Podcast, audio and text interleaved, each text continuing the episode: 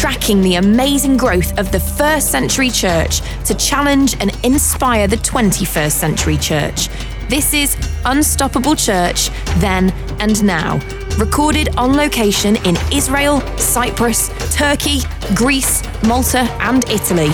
Bible teacher and church pastor Mike Beaumont is in conversation for the next 30 minutes with David Taverner.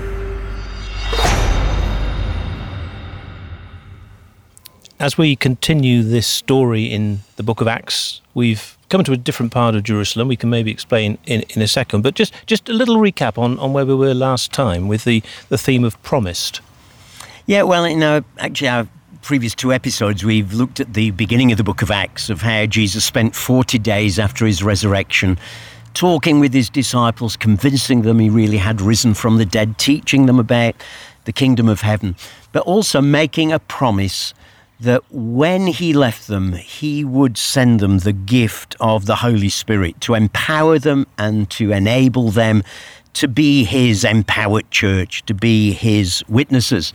And we ended up with him returning to his Father in heaven, back to his rightful place, sitting at the Father's right hand on his throne, ruling over all things. And we noted how the ascension, Jesus being exalted and reigning, is one of the driving themes through Acts. And because Jesus is exalted, miracles will happen, thousands will get saved, but also because Jesus is ascended, there will be much opposition and persecution, because while some will love that, some will hate that. And we left them last time, having left the Mount of Olives where we've just been and come over here to the Old City. After that amazing event, it was kind of, what next? What would they do next? Well, one of the things that Jesus clearly said to them, he commanded them, do not leave Jerusalem, but wait for the gift that my Father promised. So what they had to do was to take Jesus seriously at his word and to wait. So they returned to the city, and that's exactly what they did do. They waited. In fact, if we just read a few verses from Acts 1:12, they returned to Jerusalem from the hill called the Mount of Olives, a Sabbath day's walk from the city. And when they arrived, they went upstairs to the room where they were staying, and they all joined together constantly in prayer, along with the women and Mary, the mother of Jesus, and with his brothers. So they go back and they spend the next 10 days praying. Of course, they don't know they've got 10 days of praying. All they were told was wait. He'd not said whether it would be 10 minutes, 10 days, 10 months, 10 years. So they were praying open-endedly. What? We aren't told. But I'm pretty sure it would have been focusing around what Jesus said. Lord, you promised us the Holy Spirit. You promised to empower us. You promised us that your story wasn't over yet just because you'd gone back to the Father. You promised that your kingdom was still growing and expanding. So I imagine that their praying would very much have focused around these themes of God about to empower them to do the mission that he commissioned them to. And it wasn't just the 11 then. There were others there. Yeah, good you said the 11, of course, because number 12 had turned traitor, hadn't he? Judas had betrayed them. And one of the things that Peter would do in this period, the end of Acts chapter 1 tells us, is to replace that number 12 apostle. Why 12? Well, there had been 12 tribes of Israel in Israel's ancient history. And now they clearly felt the need to replace the 12 founding apostles. It's as if Jesus was saying through that he is refounding Israel on a new basis now, not based on the 12 patriarchs, but on 12 apostles. So Peter profoundly felt as they were praying the need to replace Judas, which we find them doing at the end of Acts chapter 1. And as they're gathering there, yes, it's not just the 11, soon to become 12 when Matthias will join them. But also we read there, along with the women. Which women? Well, women who'd been his supporters. We read about those in the Gospels. There were women who very much supported him, people like Mary Magdalene, but other women too who used their resources to help support the ministry of Jesus. And Mary, the mother of Jesus. Isn't that a lovely touch? Of course, Mary wouldn't have been a youngster by this point. And there she is with these young people. I love it when we still see in the church today older people delighting in spending time with younger people, encouraging them, praying with them. Mary, the mother of Jesus, oh, and with his brothers. Hang on, back in the Gospels, we'd seen his brothers had rejected who he was. In fact, they thought he was mad and had come to drag him home on one occasion because they thought all this teaching stuff and healing stuff was going to his head. And now, here they are among his followers. What changed them? Well, we aren't told, but I think it's pretty easy to work out. It must have been the resurrection. Once they saw that their own physical brother had risen from the dead, as he talked about before, then I think that was probably the clinching point for them. And they too are now part of this group, a group that Luke tells us in Acts chapter 1 and verse 15, now numbered about 120 in all of them, gathering together, squeezed into a house somewhere here in the old city to pray for this, whatever it is you promised Jesus. Here we are praying, longing, waiting for you to act. So how does the story go on then? Well, the story goes on in Acts chapter 2 with some events that many Christians will be familiar with, events that took place on the Jewish festival of Pentecost. So why don't we just read the first 4 verses of that quite long chapter and just remind ourselves of what happened at the end of this 10-day period. Mm. Luke says that when the day of Pentecost came, they were all together in one place. And suddenly a sound like the blowing of a violent wind came from heaven and filled the whole house where they were sitting. They saw what seemed to be tongues of fire that separated and came to rest on each of them. And all of them were filled with the Holy Spirit and began to speak in other tongues as the Spirit enabled them.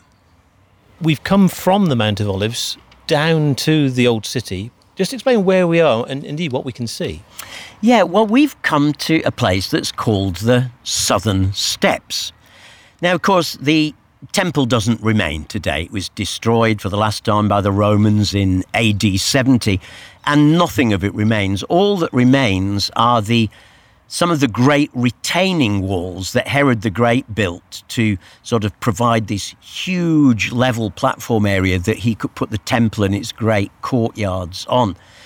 And we are on the southern wall of that. So over to our right on the east is the Mount of Olives. We've just come round the corner from there facing the eastern wall. We've come to the southern wall and what's known as the Temple steps.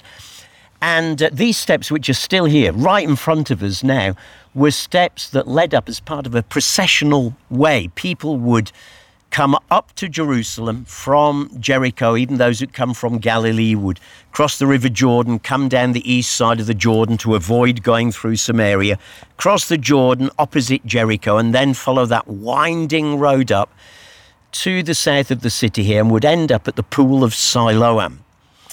By the old city of David.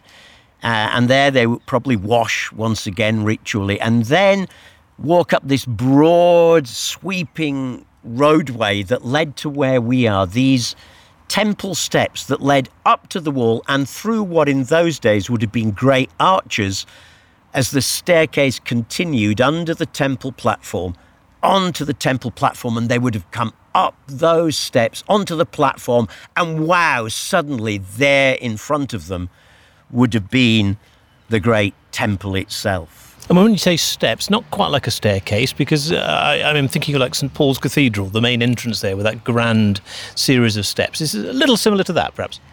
It is in many ways, and yet in some ways it's also very different, because these steps were designed in a very, very particular way. You see, they vary between 7 and 10 inches high. That's sort of 18 to 25 centimetres in new money. And they're 12 to 35 inches deep, 30 to 90 centimetres. So they're irregular, in other words. And that's not because they've got worn over the last 2,000 years. That's how they were built, how they were designed. Why?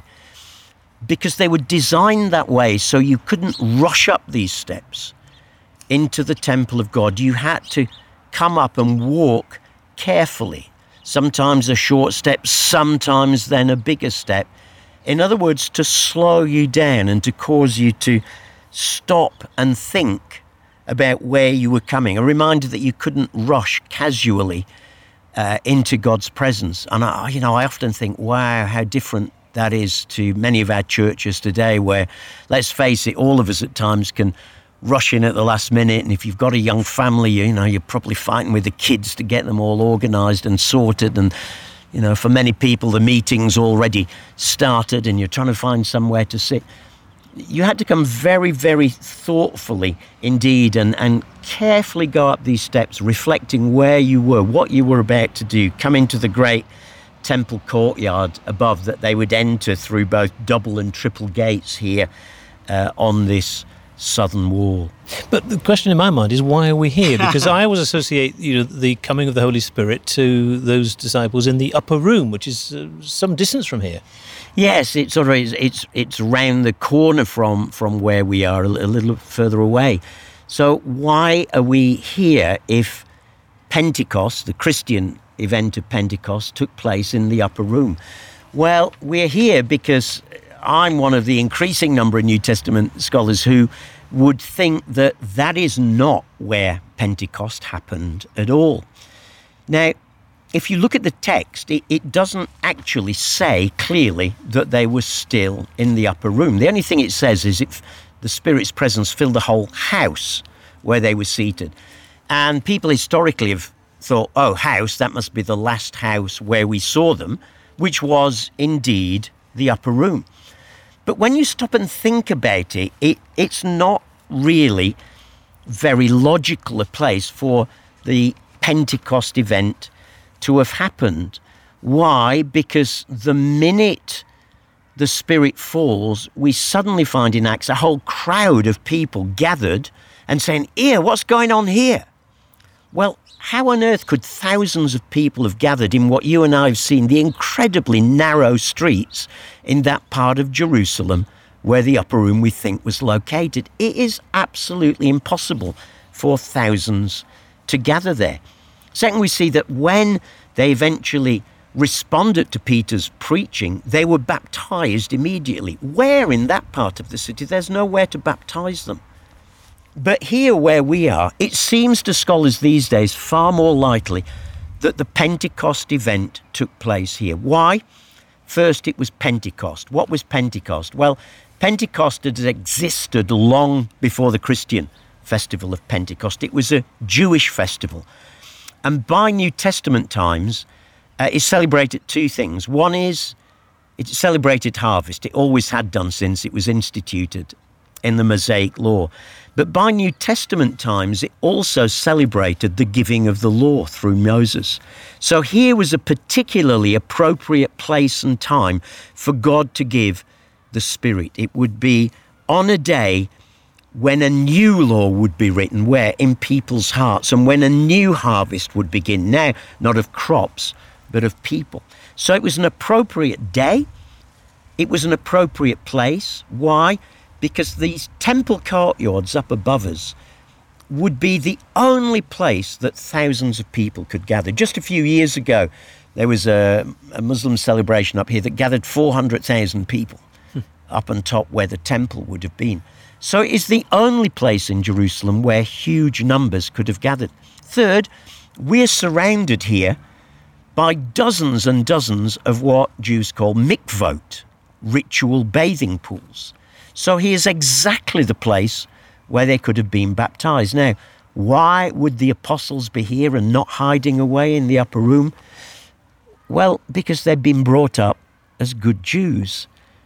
And as good Jews, there were three occasions when they knew they were commanded to visit the temple.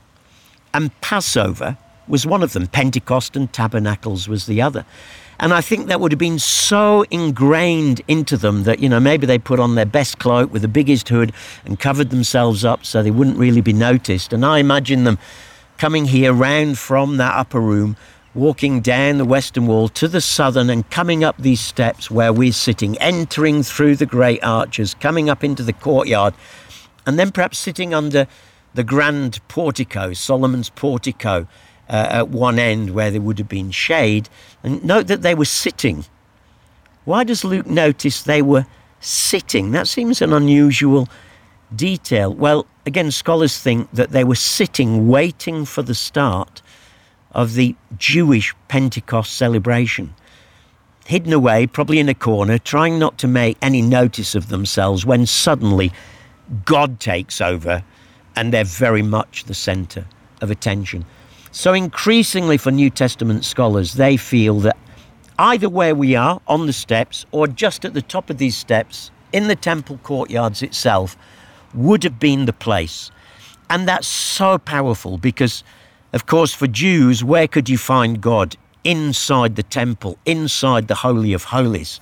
But at Pentecost, it's as if God, the Holy Spirit, breaks out from the Holy of Holies and breaks out into ordinary people and fills them with his Spirit, just as Jesus and the Old Testament prophets had promised.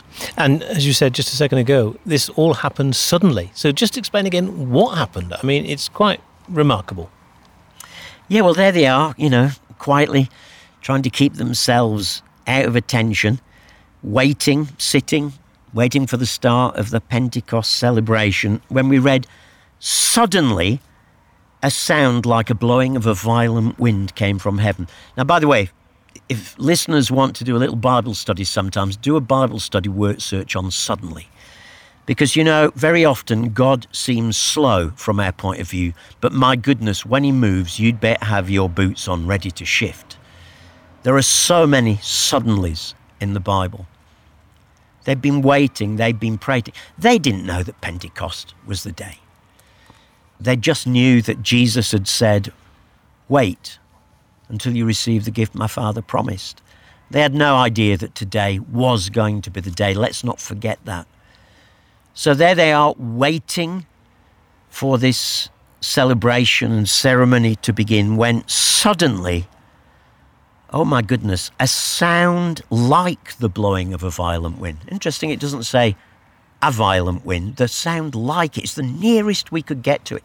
And again, that seems to make sense, because if you're up there in that courtyard, a sound like a wind echoing, reverberating around those courtyards would have captivated everyone's attention. But somehow they knew that this wind wasn't just a wind, it wasn't just a squall that had come up. That often happens. And you can't see a wind, so there was something visible as well. Absolutely. This sound from heaven filled the whole house. How does a sound fill the whole house? I can't quite get my mind round that, but something had happened with that wind, or what sounded like a wind, filling the whole house. But you're right, they saw something along with what they heard. And Luke is such a careful historian. You know, he said this wasn't something psychological going on in their minds. They heard something, they saw something, they experienced something. All these came together. They saw what, notice the word again, what seemed to be like tongues of fire. Wasn't actually, but that's the nearest they could get to describing it, that separated. So it looks like it was one, what looked like a big tongue of fire, and suddenly it separated and landed on all these 12, 120, how many of them were here, and through that filled these disciples with the power and presence of the Holy Spirit. Now, of course, any listeners who know their Old Testament will know that the Holy Spirit was often symbolised in particular ways. And two of the most common and powerful images in the Old Testament for the Holy Spirit, a wind or breath. You know, the Spirit was blowing over the face of the earth in Genesis 1. In Ezekiel's prophecy, God breathes and sends his breath on the dry bones and they come alive. Wind, and also fire. Fire used to come down on the tabernacle and lead people through the wilderness. So wind and fire were very, very common pictures of the Holy Spirit. So any good Jew, of which there were hundreds of thousands up there on that day of Pentecost, would have known this is no one other than God coming in a particular way. And as that happened, whatever it was, what was the impact on them? Well, Luke says that they were all filled with the Spirit, and first thing that happened to them was they began to speak in tongues as the Spirit enabled them. So here is now, there has been some internal change, and they start to speak in tongues. Now, look, tongues isn't something weird and mystical. The Greek word for tongues is the ordinary, everyday word for languages. So they start to speak in languages that they had not learnt before. And a lot of these were from up north. Yeah, absolutely. And ordinary, unlearned men. A lot of them were fishermen, remember. So these weren't necessarily learned men. Listen, they would probably have known some Greek because they had to use that for their trading. They would have known Aramaic, their everyday language. They would have probably known some Hebrew, the language of the Bible. But they certainly didn't know all these languages. And so one of the things we would have seen if we'd gone on to read is that when this crowd up there on the platform hear about this. Now, remember, this crowd isn't just from Jerusalem. It's not just from Judea. Luke again notes they've come from all the countries of the known world. Then why? Because it was Pentecost. And remember, Jews had to turn up at Jerusalem, the male Jews, that is, for the festival of Pentecost. And Luke says, when they heard this sound, a crowd came together in bewilderment because each one heard them speaking in his own language. And utterly amazed, they asked, "Are not all these men who are speaking Galileans? Then how is it that each of them hears them in our native language?" And they go on to list some of these languages. Of course, there's always mockers around when God does anything, isn't there? Even among God's own people at times. And so we read in verse 13 that some, however, made fun of them and said they've had too much wine. You know, they've been on the bottle. They're still drunk from last night and continuing into this morning. So there is this powerful impact, this change. But it's not just a sort of internalized, personalized experience that they have of the Spirit, expressed through praising God. By the way, praising God. The crowds say, what is it? We hear them extolling the mighty works of God. So they're not prophesying. They're declaring wonders of God. They're praising God in languages that they've never heard. So they're not just sort of randomly speaking in a foreign language? No, they're very definitely being led by the Holy Spirit to declare God's praises. What better place to do that than at the top of those steps there in the temple? It's almost a sort of United Nations moment. Well, it is, isn't it? And it really was United Nations. It's interesting how Luke lists all of the nations there, you know. How is it that each of them hears us in his own native language? Parthians, Medes and Elamites, residents of Mesopotamia, Judea, Cappadocia, Pontus and Asia, Phrygia and Pamphylia, Egypt and the parts of Libya near Cyrene, visitors from Rome, both Jews and converts to Judaism, Cretans and Arabs. We hear them declaring the wonders of God in our own language. In other words, languages from the whole of the then known world around the Mediterranean, across the Roman Empire. Certainly not gibberish. Language of praise to God that they had never learnt, and yet that the Holy Spirit had released them into as he came to empower them that day. Again, the question in my mind is, but what for? What's the purpose of all of this? Yeah, well, it wasn't for games and it wasn't for fun. Clearly it was to praise God. It was to declare something great about God, and I wouldn't want to minimise that for 1 minute.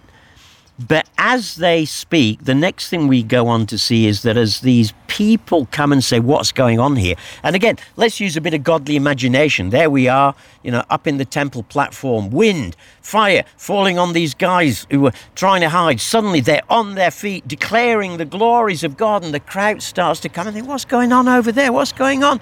And they start to gather. And now here is the transformation that happens through the Holy Spirit. The Holy Spirit is given to us not just to make us feel nice, not just to connect us to God, but to empower us. Because the very next thing we read in verse 14 is, then Peter stood up with the 11, raised his voice and addressed the crowd. Oh my goodness, just moments earlier, Peter had been, no doubt, cowering, keeping out of the way with his cloak over his head, trying not to be noticed. Why? Because the religious authorities were still looking for all these disciples. And yet suddenly he's changed. Suddenly he's got a boldness. Suddenly he's got a, I don't care what you think. I don't care what you're going to do to me.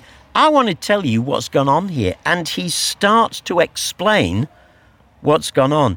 The first thing he says to them is, look, you know, these guys aren't drunk as you think. It's only 9 o'clock in the morning. They've not had time to crack open the bottles yet. So it's not that, guys. No, rather.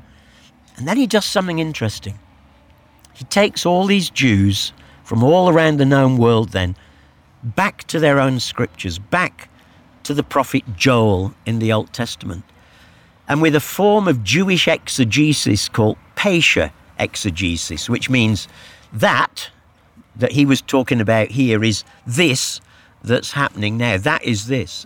And he goes back to Joel's prophecy when Joel says in chapter 2, in the last days, God says, I'll pour out my spirit on all flesh. Your sons and daughters will prophesy. Your young men will see visions. Your old men will dream dreams. Even on my servants, both men and women, I will pour out my spirit in those days and they will prophesy. And he says, you remember that Joel said, this is it. This, that promise made so long ago, and we spoke in a previous episode, didn't we, about the promises of God. Sometimes there might be a delay, to be in a hundreds of years delay from Joel's prophecy, but here it was. This is that happening. The Holy Spirit has been poured out on us.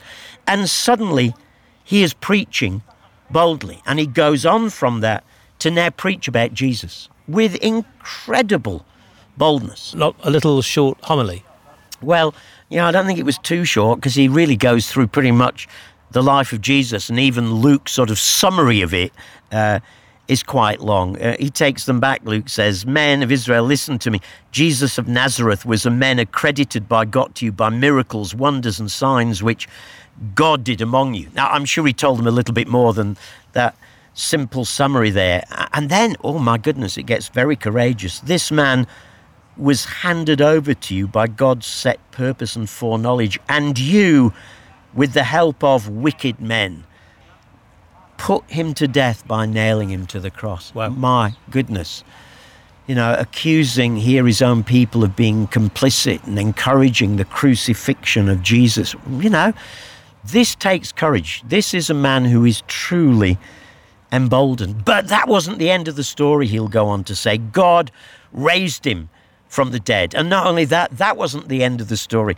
God took Jesus back to his right hand in heaven there, and there he reigns, and he says, exalted to the right hand of God. He's received from the Father the promised Holy Spirit that he's poured out what you now see and hear.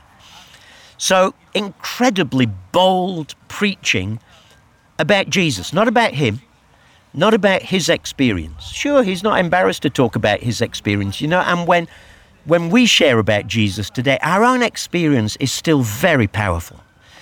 Most people today are fascinated to hear your story. So starting with our own story, what happened, how our life was changed, how we encountered Jesus, is still powerful in this modern day and age, but it can't stop there because the story is not about us. The story is about Jesus, and that is where the emboldened Peter takes people from what they had experienced to the Jesus who had done that, who lived, taught, was crucified, rose again from the dead, having shown that he'd conquered sin and death and hell, and now reigns with the Father in heaven, still expanding his kingdom through his unstoppable church. And what was his punchline? Well, his punchline was really repent. I love what happens as he gets to the end of his sermon. Clearly people's hearts are moved. Brothers, what shall we do, they say. And therefore what follows is really important, because this is the first time in the New Testament anyone has ever asked, how can we experience what you've experienced? And Peter, the emboldened Peter, says this, repent. and be baptized, every one of you, right here in these mikvot all around us. Repent and be baptized, every one of you, in the name of Jesus Christ for the forgiveness of your sins, and you will receive the gift of the Holy Spirit. You want this inner change that we've experienced? This is how you do it. Number one, repent.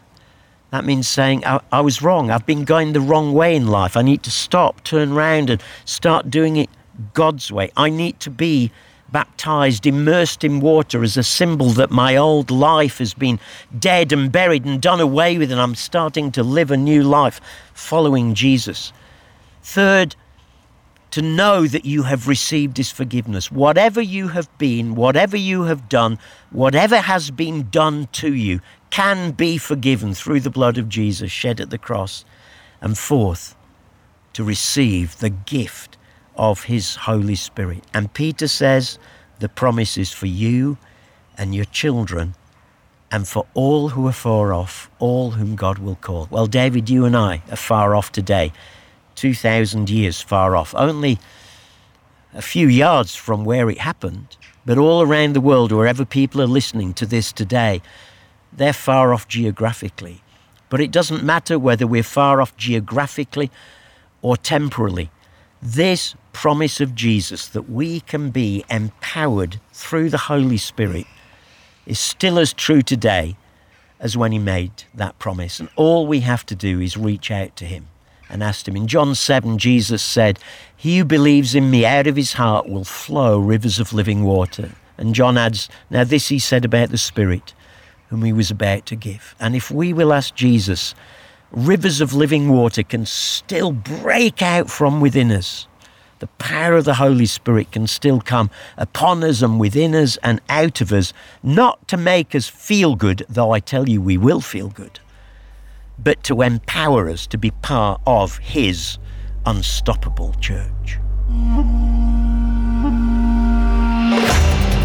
Mike Beaumont and David Taverner, travelling from Jerusalem to Rome and beyond to track the amazing growth of the first century church and what that means for the unstoppable church of the 21st century. There are more Bible podcasts from Mike and David on the UCB Player app and major podcast platforms. Check out Jesus Then and Now or Bible Books in 30 Minutes.